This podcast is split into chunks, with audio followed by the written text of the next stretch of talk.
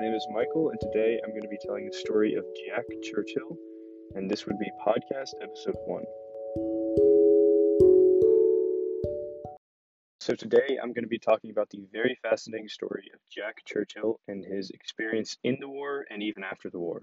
So, to start the story, we're going to go back to England, which is where Jack was born and raised, and he had two older brothers and he was the youngest of the family and his older brothers were both in the military and they were both very well respected soldiers and high ranking and jack looked up to that and he wanted to follow in their footsteps so he enrolled at the sandhurst academy in england which is one of their top ranking military schools.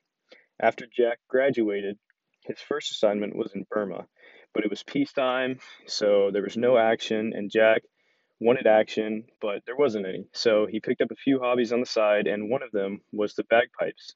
And he became really good at playing bagpipes. But the thing was, Jack, he really wanted to do something else. He got very bored just sitting there, and so he decided to move to Kenya, which is where he picked up archery, and he became really good at it very quickly, was one of the most skilled archers in England. The war began in 1936, and when Jack saw this, he wanted to go. He wanted to be part of the action, and he wanted to go and fight. So he reenlisted in the military and was stationed in France to prevent from a Nazi invasion. The Nazis ended up deciding to take an approach of blitzkrieg, which is a strategy that involves sending everything they have all at once, just a full-on attack to overwhelm the other side. And it ended up working. But during that six-week period of fighting, Jack would end up getting his name Mad Jack because of the way he conducted himself during battle. And what he was known for was being the only soldier to not carry a gun to battle, and all he would carry was a sword and his bow and arrow and bagpipes, and he would always wear a kilt.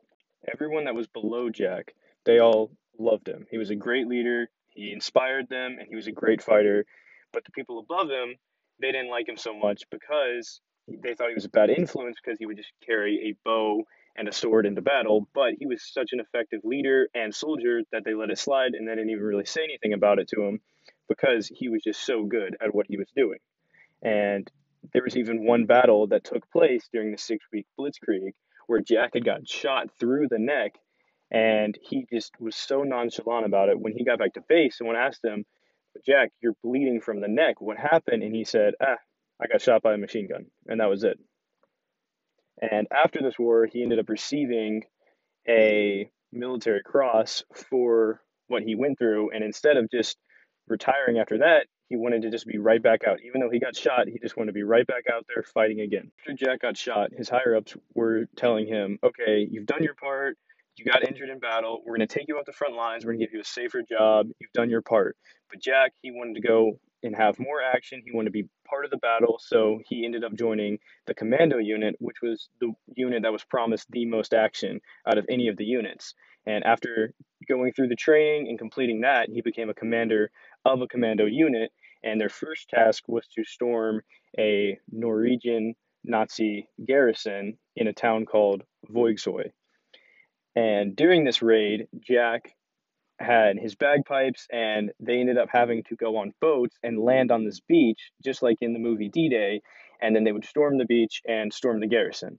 And while he was on the boat he was playing his bagpipes and when they landed he was the first one off the boat and instead of putting away the bagpipes he kept playing while him and his soldiers stormed the beach and he didn't put away the bagpipes until he finished his song. Then he threw it over his shoulder and he picked up a grenade and threw it at a group of nazis which took out a large number of them, and then he pulled out his sword and he charged into battle. It only took Jack and his men two hours to completely take out the Nazi garrison, and for this, he was awarded a second military cross for his heroism in battle. In 1943, Jack was tasked with capturing a Nazi observation post in a town called Salerno, which is another Norwegian town. And when him and his men got there, it was nighttime and so they crept up to the town and they were actually outnumbered 20 to 1. And so instead of taking a stealthy approach to it, Jack had a different way of going about taking over this town. And what he did was he got his men and he put them into six different groups and he had them go all around the town. And then on Jack's signal, he had them all shout commando and charge into the town.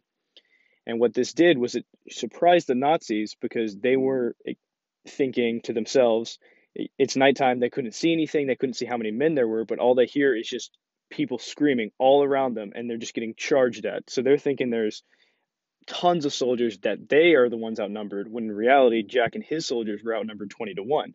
So when Jack's men start charging into the town, Jack split off from the group and he went into the heart of the town where the Nazi commander was and he went up behind him, grabbed the commander and held a knife to his throat.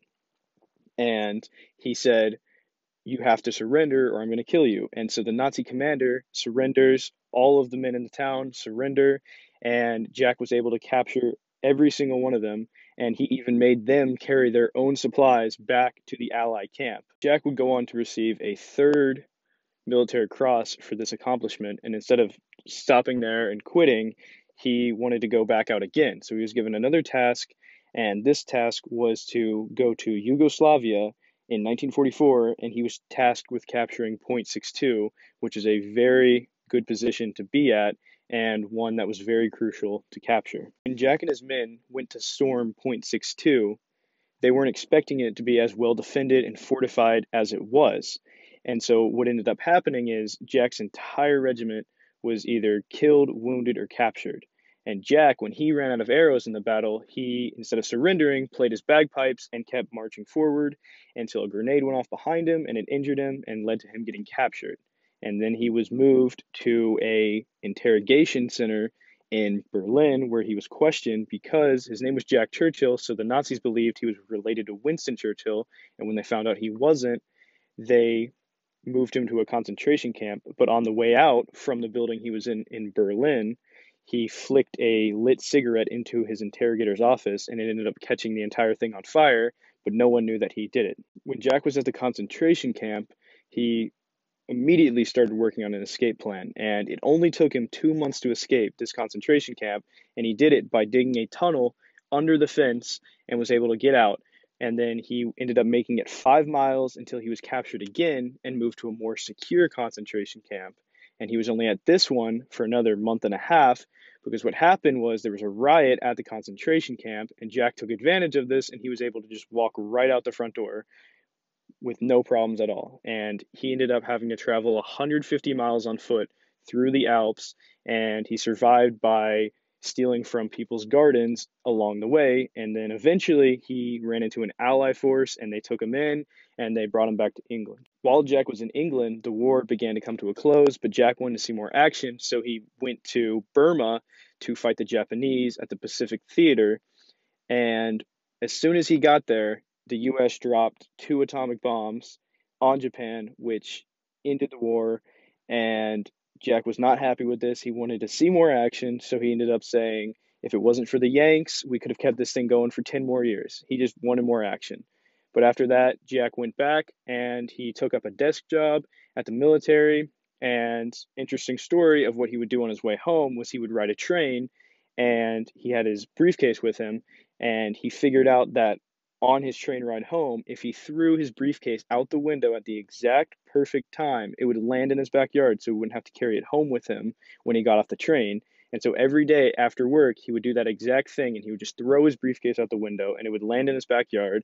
But everyone on the train thought he was crazy because he was just throwing his briefcase out the window. No one knew why. After working this desk job for a little bit, he got bored again and so he went to jump school to become a parachute soldier. And he passed at the age of 40, which was very old to pass. And he did it and he ended up going to Palestine to try to teach soldiers over there tactics to fight the Arab army. While Jack was in Palestine, he gained even more fame after defending a Jewish medical convoy from an Arab ambush, all while wearing a kilt with his bagpipes, just like he always did. And then another time in Palestine was when he was able to evacuate an entire hospital from an Arab attack. Jack would then go on to retire at the age of 50, and he moved back to England and he became a very talented surfer there. And he ended up being the very first person to surf the Severn Bore Wave, which was a massive wave at the southwest part of England. Now we come to the end of Jack's story, which actually ended on a very positive note.